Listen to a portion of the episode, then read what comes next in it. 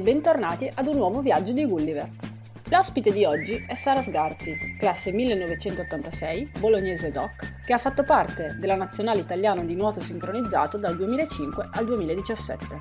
Noi abbiamo innanzitutto chiesto a Sara di parlarci un po' del suo sport, perché anche questa volta non eravamo particolarmente ferrati. Una cosa però l'abbiamo capita molto molto bene, il nuoto sincronizzato è veramente faticoso. Fin da bambina Sara si allenava 9 ore al giorno e ha dovuto imparare prestissimo a organizzare bene le sue giornate. Volendo, le cose si fanno, ci ha detto, e noi le crediamo visto che nonostante gli impegni in piscina ha conseguito la laurea triennale e quella magistrale.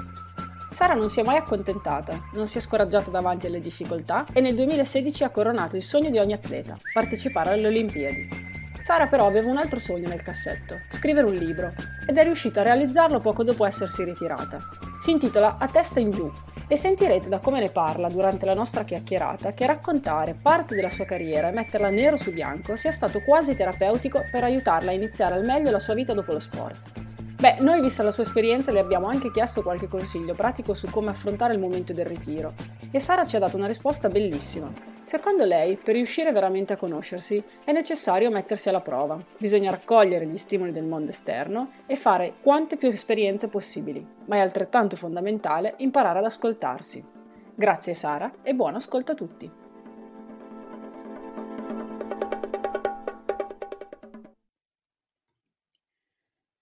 Benvenuti a un nuovo episodio di Gulliver. Saluto la mia compagna di viaggio Licia Corradini. Ciao Licia, ben ritrovata. Ciao Gabri, tutto bene? Bene, bene, bene, tutto bene. Super carico per questo nuovo episodio. Eh, in compagnia, non, insomma, non aspetto, non aspetto oltre, annuncio subito l'ospite di questa nuova puntata. Quindi ringrazio e do la benvenuta a Sara Sgarzi. Ciao Sara, grazie di essere qui e benvenuta.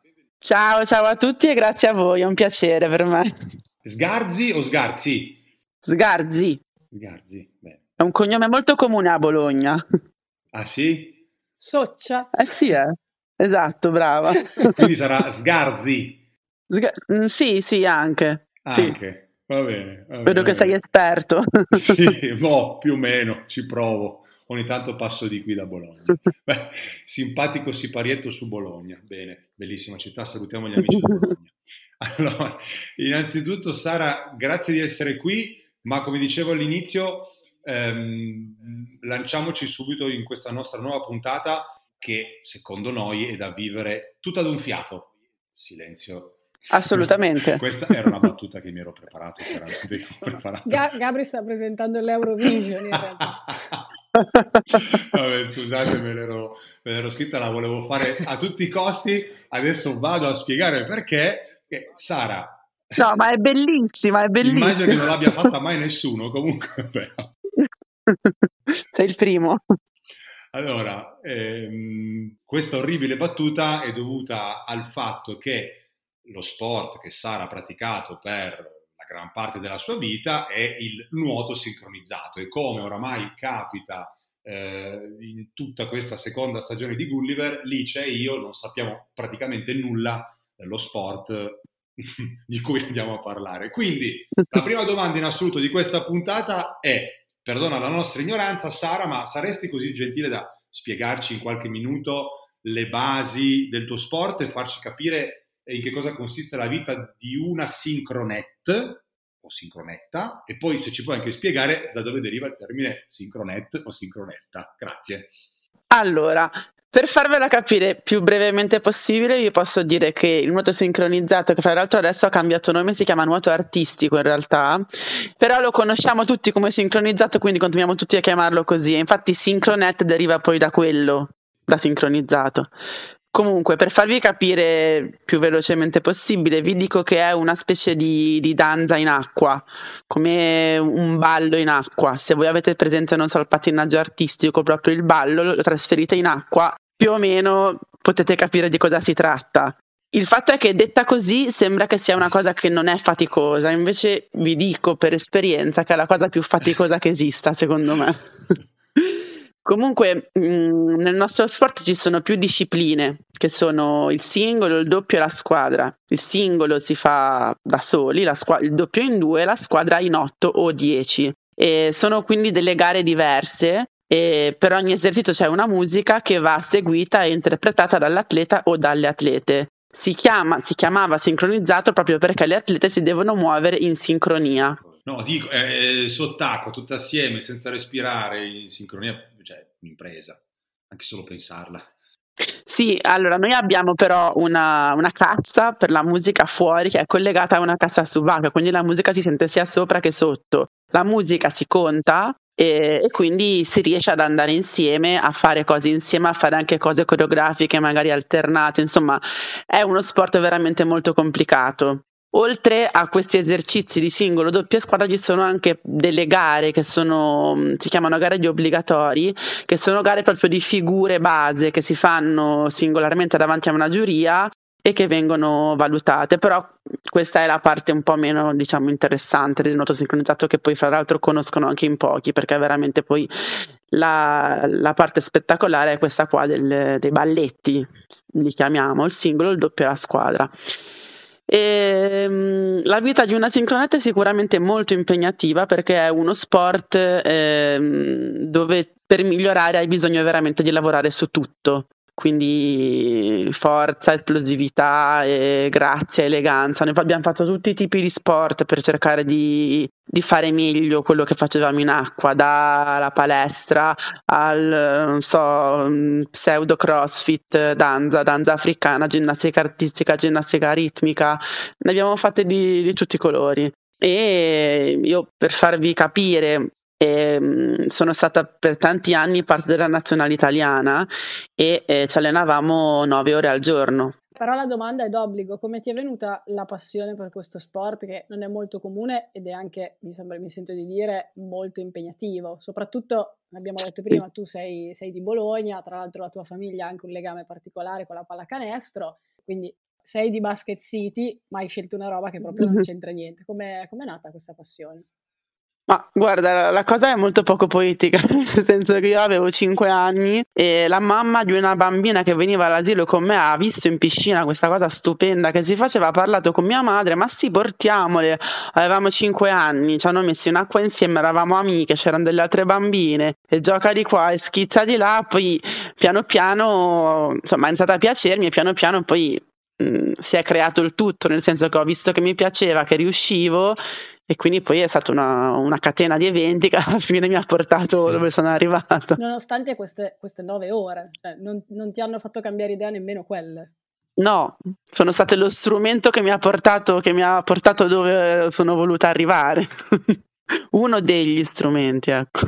No, però sicuramente hai dovuto ottimizzare il tuo tempo perché immagino andassi a scuola non, non deve essere, cioè non deve essere stata Assolut- Assolutamente sì, ed è un, è una cosa che ripeto a tutti, anche ai ragazzi di adesso che magari dicono: eh, ma non ce la faccio, sai, perché comunque mi devo allenare tre volte a settimana con la scuola. Io ho veramente imparato a utilizzare il tempo nel miglior modo possibile perché il tempo non ce l'avevo, quindi o usavo quello che avevo oppure le cose non le facevo. E nonostante mi allenassi 9 ore al giorno, comunque sono riuscita a finire il liceo, a, fare, a laurearmi alla triennale e alla magistrale volendo le cose si fanno e il tempo di perderlo da perdere non ne avevo e quindi dovevi sincronizzarti per bene esatto esatto sarà tutta così la puntata eh? sarà tutta non, riesco, non riesco a farlo meno mi dispiace sono un cretino allora, è un loop è un, è un loop. Certo. adesso cerco di riprendere un, un po' di serietà ci provo um, Sara ci hai, ci hai parlato della nazionale come hai detto tu, appunto, sei stata tanti anni in nazionale, hai avuto una carriera sì. eh, lunga e di successo. Credo che, ma ce l'hai detto tu, la cosa, l'evento più importante della tua carriera sono state le Olimpiadi di Rio, in seguito alle quali poi tu hai preso una decisione che racconteremo successivamente, e tu hai definito le, Olimpiadi di Rio l'impresa più grande della tua vita. E ti crediamo, ti crediamo sulla fiducia, ma ci potresti raccontare qualcosa per favore di questa esperienza? Sì. Noi, insomma, solo da tifosi lo possiamo immaginare. Certamente quello che vi racconto dell'esperienza però parte da molto prima, perché eh, molto prima dell'esperienza in sé, perché mh, mm, fare le Olimpiadi è sempre stato proprio il sogno e l'obiettivo della mia vita, fin da quando ero piccola che sembrava una cosa irraggiungibile le Olimpiadi, una cosa quasi come sbarcare su Marte quando poi crescendo comunque mi ci sono avvicinata sempre di più fino a dire cavolo sono in nazionale eh, il prossimo step era la qualifica olimpica. E il fatto è che ehm, sono state una cosa con, continuamente rincorsa che continuava a sfuggirmi le Olimpiadi perché io l'anno che eh, sono entrata in nazionale è stata cambiata la regola di qualificazione per le Olimpiadi e, ehm, e, praticamente è stato privilegiato più che la bravura continen- delle, delle, nazioni, l'appartenenza a un continente diverso, cioè loro volevano che tutto il mondo fosse rappresentato e che quindi tutti i continenti avessero una nazione che partecipa alle Olimpiadi. I posti per le Olimpiadi erano otto e quindi capisci che cinque posti erano già presi migliori, da, dalla migliore nazione di ogni continente e l'Europa ha la nazione migliore del mondo che è la Russia quindi praticamente per qualificarti alle Olimpiadi dovevi arrivare sul podio alla mm. qualifica olimpica. Ed è una regola che è stata cambiata quando io sono entrata in nazionale assoluta. Prima andavano le migliori otto e l'Italia c'è sempre stata dentro. E ehm, quindi mh, sapendo questa cosa, io con la mia squadra abbiamo, abbiamo dato tutto per riuscire a raggiungere questo traguardo e siamo state le prime escluse sia alla qualifica olimpica di Pechino che a quella di Londra, che sono state delle batoste incredibili, adesso io lo dico così velocemente, però è stata veramente dura riprendersi da, da queste batoste qua, perché tu calcola che ti alleni 9 ore al giorno, lavori tutto il giorno per quello, arrivi lì e per un pelo non ce la fai per due volte di seguito. E quindi poi decidere anche di continuare dopo dopo questi due episodi è stato, è stato tosto, cioè c'era, era tanta la parte di me che mi diceva ma basta, cosa lo fai a fare, la vita è, è anche altro, dedicati ad altro, puoi fare di tutto. C'è sempre però stato qualcosa che mi ha tenuto lì e che poi a posteriori insomma, meno male ehm, che l'ho ascoltato, diciamo, perché dopo la qualifica di Londra, quando ho deciso no, non voglio smettere, voglio provarci ancora una volta, poi a Rio ce l'abbiamo fatta e il momento eh, incredibile in cui abbiamo visto di farcela è stato veramente il momento più, più uno dei momenti più forti della mia vita, forse assieme alla nascita di mio figlio. Perché um, è una cosa che non, um, non, era scritta nel nostro sport, comunque essendo uno sport con una giuria eh, ci sono delle classifiche che è difficile sradicare in poco tempo, è una questione anche umana e noi siamo riuscite in una sola gara a superare due nazioni che erano davanti a noi ai mondiali dell'anno prima e quindi è stato un, un, veramente un momento incredibile, è stata la realizzazione del sogno della vita mia e di tutte le mie compagne di squadra. E quindi ecco, poi la partecipazione alle Olimpiadi e l'esperienza incredibile delle Olimpiadi deriva da qua, che è una premessa importantissima. Poi vi dico, andare là è stato stupendo, è stato veramente come vivere un sogno, entrare nel villaggio olimpico, vedere um, vedere e sentire la, la forza di questa, mh, di questa, competizione che sono le Olimpiadi, che penso che abbia una magia che sia diversa da qualsiasi altra. E mh, gareggiare in quella piscina, vedere proprio anche gli spalti pieni delle persone che ti hanno accompagnato in tutto il tuo percorso. È qualcosa che faccio proprio fatica a descrivere perché è talmente bello e talmente grande che sono emozioni e colori che hai dentro e che poi tirare fuori a parole è difficile. Io ho già i brevidini, quindi ti credo. Alla fine delle Olimpiadi hai deciso di smettere, di, di ritirarti dal nuoto sincronizzato. Sì. Vorrei innanzi, innanzitutto chiederti se è una decisione che avevi preso già prima di partecipare alle Olimpiadi, cioè a prescindere dal risultato, tu avevi già deciso questa cosa? Sì, assolutamente sì. Io ho continuato tutti quegli anni perché volevo andare alle Olimpiadi e quindi proprio eh, lo sapevo benissimo che dopo le Olimpiadi avrei smesso perché ho raggiunto il mio scopo, ho vissuto il mio sogno e quindi bah, ho smesso proprio nella maniera più serena possibile. Non so se qualcuno ha smesso in una maniera così serena, però comunque poi è uno sport che è difficile questo lasciare, è un, è un po' particolare. Io ho proprio smesso veramente serenissima, contentissima, fierissima di quello che avevo fatto e senza nessun tipo di rimpianto e non ne ho mai avuti. Ecco, questo è fantastico secondo me perché ci ho, pe- ci ho pensato mh, quando abbiamo preparato, ci abbiamo pensato io e Gabri quando abbiamo preparato questa, questa, puntata e secondo me sei la prima che lo dice proprio in questi termini, e, proprio dicendo senza nessun rimpianto, con, con grande serenità, dopo le Olimpiadi.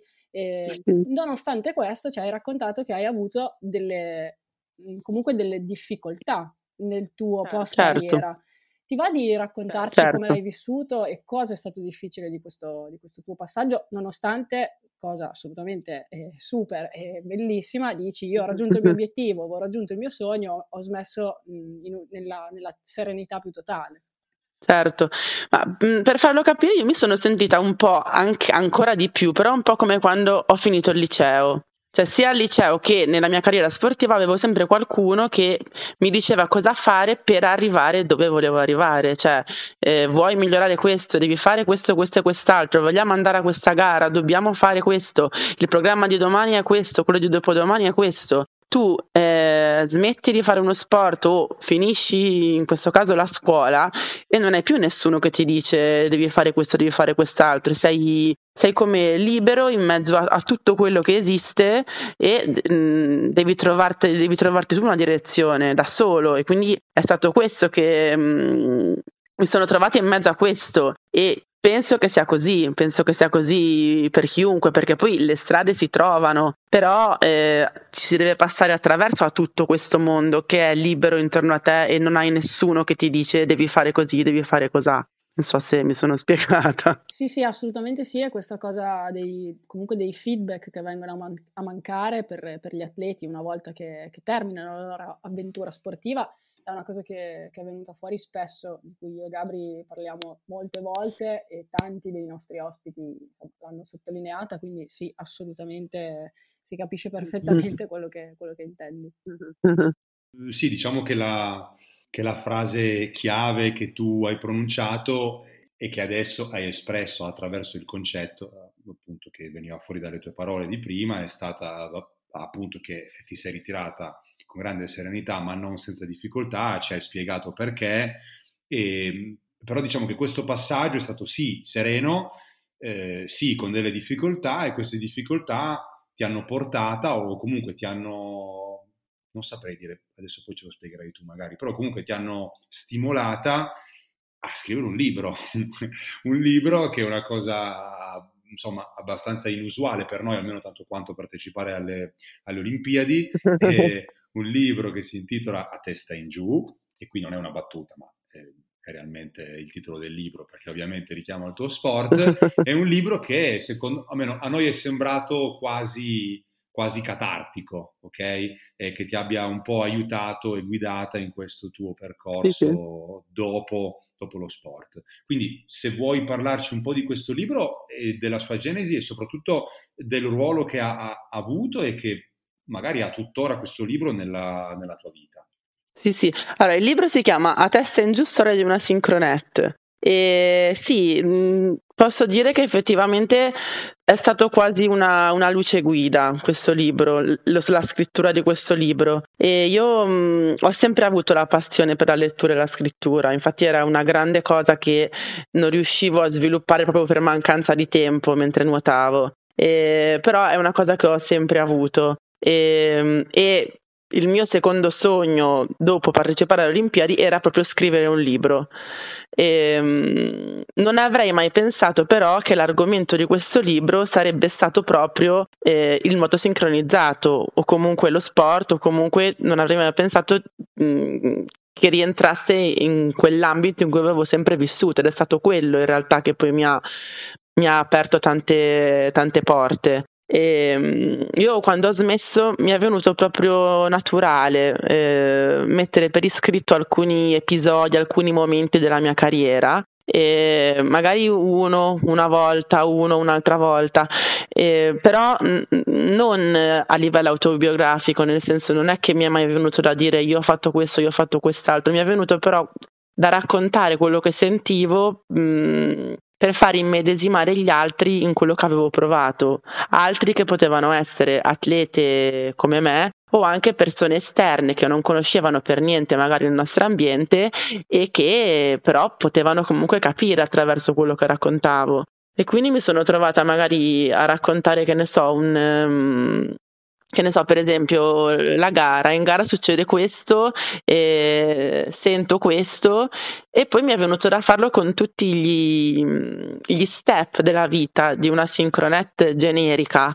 Infatti il libro è scritto in seconda persona, non, non vuole essere un'autobiografia, questa è una cosa a cui tengo, anche se poi ovviamente l'ho scritta io, quindi mh, all'interno ci sono i sentimenti, ci sono anche tanti episodi che sono miei. Quindi colpo di scena la sincronette potresti essere tu. Sì, sì, colpo di scena. colpo di scena. No, Beh, sì, cavolo, dai, eh, vabbè, scusate. Niente, questa puntata la sto, la sto, devastando, mi dispiace, mi dispiace. Vado a nascondermi nell'angolino. È, è stato pubblicato da Inaudi Ragazzi, giusto? Da la collana Inaudi. Sì. Esatto, io infatti appunto ho messo per iscritto questa cosa, non sapevo nemmeno bene che cosa fosse inizialmente, cioè una storia sì, divisa in capitoli, ognuno dei quali era eh, appunto una fase della vita o della giornata di una sincronet, quindi non so, c'è un capitolo che si chiama iniziare, un capitolo che si chiama l'allenamento, un capitolo che si chiama la gara, eccetera. Ce l'avevo lì nel computer e boh, non sapevo né cosa fosse né bene cosa farmene. Poi un giorno ho preso e ho iniziato a mandarlo a tutte le case editrici di cui trovavo un, eh, un contatto, ma così senza veramente non avrei mai pensato che mi avrebbe risposto nessuno. E invece mi hanno risposto tre o quattro case editrici, fra cui eh, le Inaudi Ragazzi, che si chiama Edizioni L, Inaudi Ragazzi e M Edizioni, sono, sono tutte insieme, ed è comunque il, um, la casa editrice per ragazzi um, più, più grande d'Italia. E sono rimasta, mm, cioè è stato un altro momento incredibile quando mi hanno chiamato e mi hanno detto che volevano pubblicare il mio libro. Non ci potevo credere. Eh, gli altri editori prima di loro e poi loro che insomma quando me l'hanno detto cioè, certo subito dove devo firmare cosa devo fare immagino che la Synchronet di cui scrivevi nel libro fosse molto contenta insomma molto contenta sì Ah, eh, scusa, Licia, faccio un attimo, eh, poi dire, andiamo su, sull'ultimo argomento della puntata, che è un po' poi quello centrale, chiaramente, però vorrei fermarmi un attimo qua, se me lo, se me lo consentite, torno a essere serio. E ho come l'impressione che tu, correggimi se sbaglio, Sara, provado un po' a braccio, ho come l'impressione che tu abbia, come dire, ti sia dedicata anima anime corpo, anima corpo e fiato a, a, questa, a, questo sport, la tua carriera l'abbia vissuto molto intensamente anche a livello emotivo, però e, e, che tu abbia raggiunto anche grandi risultati, grandi traguardi, grandi soddisfazioni personali e che tu abbia appunto anche avuto la fortuna, il privilegio, la bravura di smettere senza enormi difficoltà. Però mi sembra che tu, ripeto, e correggimi se sbaglio, l'abbia vissuta sempre, come dire, con grande consapevolezza questa tua carriera sportiva, questo tuo sport e con, con, con un occhio, non so se eh, già con la consapevolezza di cosa avresti fatto dopo, però con il pensiero che dopo avresti comunque dovuto fare qualcosa di concreto dopo la tua carriera sportiva. Sì, sì, sì, assolutamente sì. Io da una parte la consapevolezza l'ho acquisita anche perché io ho smesso che comunque ero già grande, cioè ho smesso che avevo 30 anni e quindi ero un'atleta matura ci sono tanti atleti che magari smettono che ne hanno 20 e lì è molto diverso. Eh, però io ho sempre, a differenza di molte delle altre che erano concentrate su quello che facevano, io lo sentivo che al di fuori di quello che facevo c'era tanto altro e che, che avevo tanti altri interessi. Poi in quel momento quella era la mia priorità, però sempre, è sempre stato importante per me mantenere anche l'altro che c'era al di fuori, per questo comunque ci ho tenuto a laurearmi. Per esempio, alla triennale e alla magistrale e io mi allenavo a Roma e studiavo a Bologna. Quindi è stato, cioè, sempre, è, stato, è sempre stata una cosa molto importante per me questo altro che c'era fuori. Poi adesso da lì a capire bene come gestirlo, come utilizzarlo, da che parte esattamente andare, un po' ne passa, però sicuramente già eh, un passetto avanti ad altri c'ero in questo.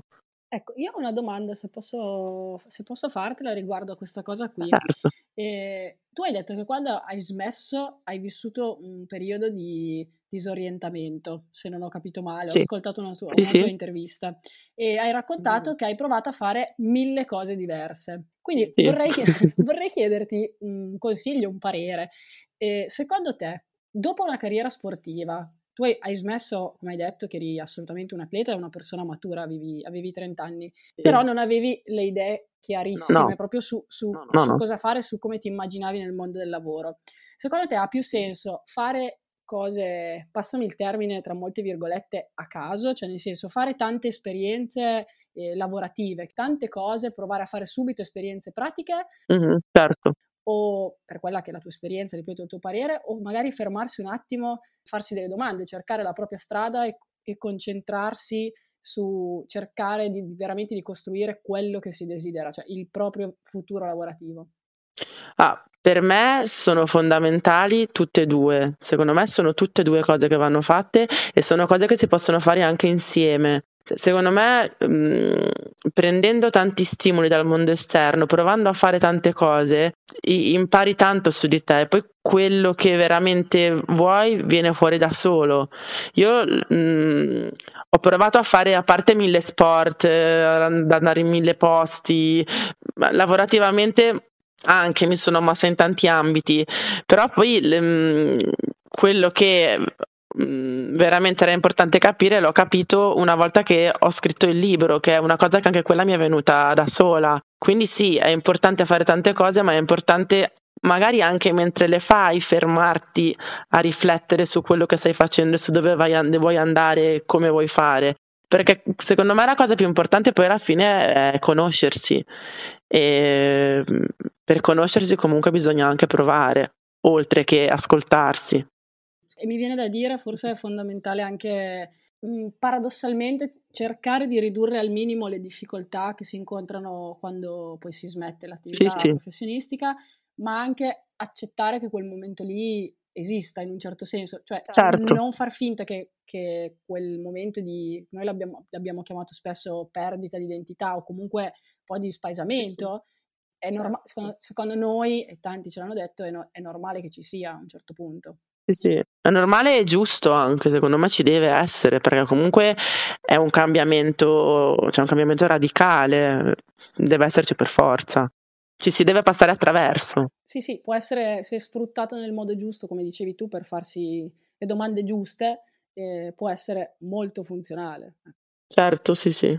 Mi stavo, mi stavo prendendo qualche punto, ma perché hai detto tante cose belle, cioè sembrano proprio frasi eh, come dire, da libro, ok, adesso so che magari può essere... Sì, sì, l'ho preso, l'ho preso da un libro. Eh, esatto, no. Ma qui era, abbiamo ospitato, sono in due, c'è anche la Sincronet. È vero, c'è anche, la, c'è anche lei ospite questa sera, no, però sono, sono tanti spunti eh, interessanti che indubbiamente possono essere utili anche per chi, per chi ci ascolta, per le persone a cui vorremmo cercare di, insomma, di trasmettere la nostra, la nostra, esperienza e quella dei nostri ospiti. Eh, faccio una domanda banale di cui conosco la risposta e i nostri ascoltatori e le nostre ascoltatrici no. Solitamente mh, nello sport o comunque nella tipologia di sport che fai tu è abitudine rimanere comunque in ambito sportivo una volta che si termina. Tu cosa, oltre chiaramente ad aver messo assieme quelle due cose di cui parlavate prima tu e Licia, no? cioè fermarsi un attimo e nel frattempo fare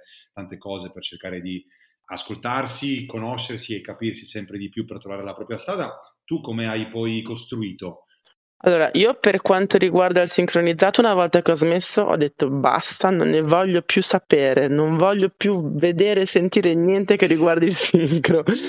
Poi però, ehm, voglio dire, è stata la mia vita per tanto tempo e, e c'era legata una grande passione, quindi piano piano poi è venuto tutto fuori molto piano, nel senso che io una volta ho smesso sono andata a lavorare in un centro sportivo gestito dalle Fiamme Oro in cui facevo svariate cose. E piano piano hanno iniziato a chiamarmi per fare delle consulenze, per fare dei camp, per fare mm, per essere ospite da qualche parte con qualche atleta.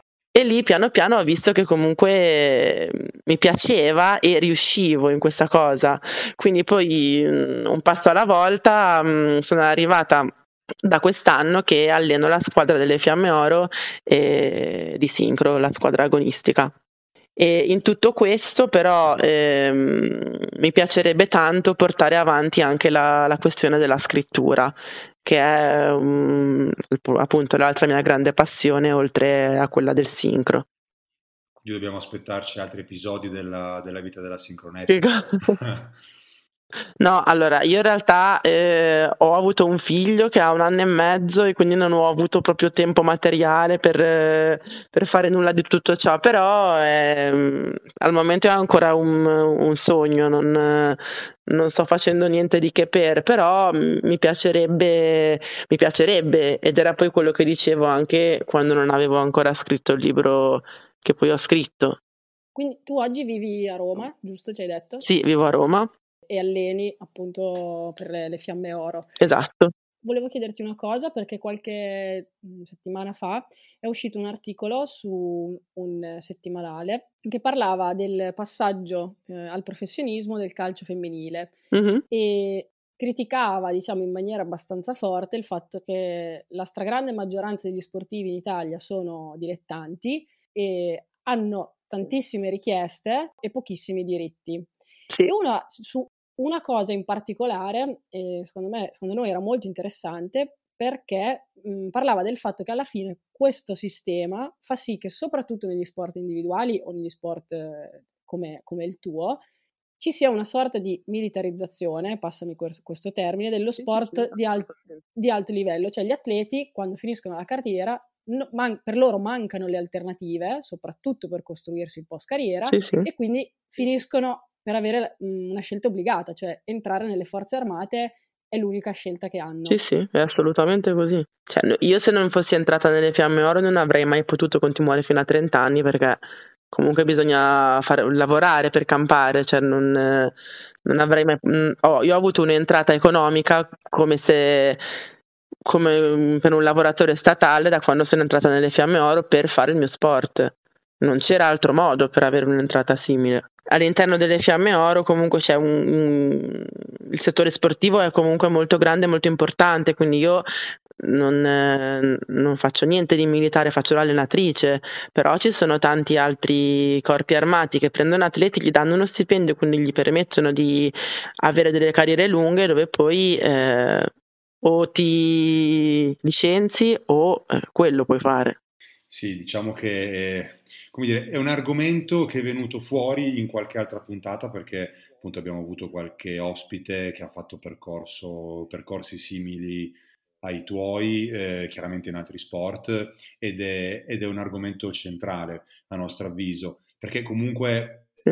Quello che noi abbiamo capito no, durante queste due stagioni di Gulliver e di lavoro con gli atleti è che ci sono due problematiche fondamentali quando si termina la propria carriera. Una sicuramente di sostenibilità economica, di, so- di, sopravvivenza economica e questa appunto la militarizzazione dello sport la risolve perché ti dà uno stipendio, come hai detto anche tu, per campare bisogna lavorare. Rimane però il tema dell'identità e, e, e, e di chi certo. si vuole essere quando non si può più essere un atleta professionista, mm, se non a livello certo. di inquadramento, ma a livello proprio pratico. E questo in realtà è un problema che rimane, a cui tu però hai dato una tua, più di una soluzione, quindi ti sei costruita il tuo futuro, la tua, la tua vita dopo lo sport.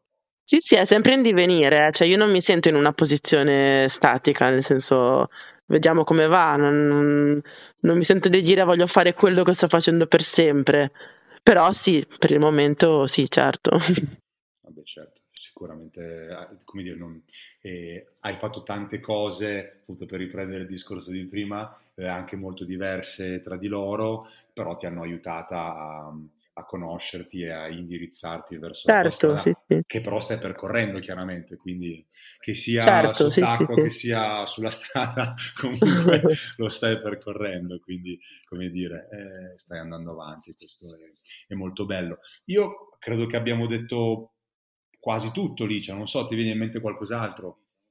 No, no, io vorrei che tu mi ridicessi danza, così poi alla fine della puntata possiamo mettere 50 special, perché solo tu, ho sentito solo te, Cesare Cremonini, dirlo così ed è bellissimo. Mi prendevano tutte in giro in squadra, danza. Beh, perfetto. Che cattiva Licia, che cattiva, non si prende in giro l'osso. No, era bellissimo. Era be- capito? No, io ne sono molto fiera invece di questa cosa. Mi prendevano ecco, tutte in giro perché, perché ero l'unica di Bologna in nazionale. E tre volte che dicevo danza, danza, danza. Erano invidiose della tua Z. eh certo. Bellissima. Da come parli di Bologna, anche stasera l'hai detto due o tre volte, facevi avanti e indietro da Roma per studiare, cioè mm-hmm. io percepisco un amore proprio eh, viscerale per, per, la tua sì, città sì. e anche se, se, se, vivi a Roma la, la, percezione che ho è che cioè, per te Bologna sarà, sarà sempre sì, casa e cioè, che senti le tue radici lì. E questa cosa mi ha, fatto, mi ha, fatto, molto riflettere perché degli atleti si dice sempre che sono un po', un po nomadi, si spostano, eh, fanno fatica ad avere una vita regolare, fissa. Nel, quella cosa lì però mi sento di dire che per te è proprio un punto fermo. Cioè, sì, sì, sì, io anche sono sempre stata una che è sempre stata in giro, sempre a fare mille cose, però mh, le ho sempre sentite le mie radici, se ne sono sempre stata molto fiera perché mi, mi piace da dove sono venuta e nel mio ambiente nessuno è venuto da lì e quindi anche questa è una cosa che, che rafforza ancora di più queste radici. E comunque sono molto legata ai miei genitori, ai miei amici e, e a tutta la mia, la mia, parte di vita che riguarda poi, eh, poi alla fine la, la parte che, che, è venuta prima della nazionale, che ha continuato anche dopo, è lì. E quindi sì, eh, casa adesso è anche qui a Roma ovviamente perché eh, ho la mia casa, mio figlio, il mio compagno, però rimane sempre anche là, assolutamente. Io sono molto arrabbiato, Licia, perché mi hai rovinato la chiusura che avevo preparato. quindi adesso dovremo fare finta che quest'ultima domanda, peraltro molto bella, tanto quanto la risposta, non, non sia esistita e quindi farò la chiusura che volevo fare prima, ok? Siamo tutti d'accordo?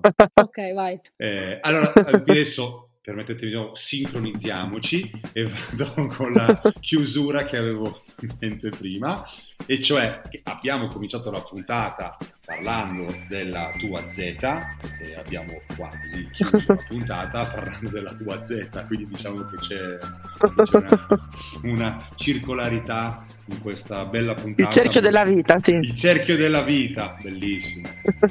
Posso dirti che l'ho detto perché mio figlio resta in fissa con Re Leone, quindi lo sto sentendo in continuazione.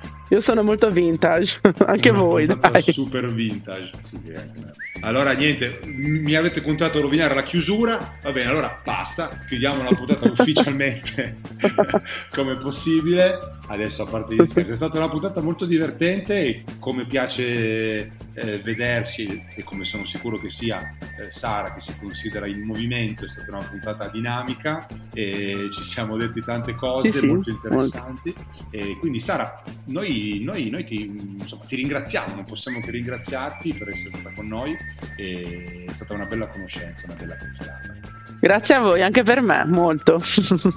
Grazie. Speriamo di sentirci presto e ci vediamo con 50 special. A presto. ok.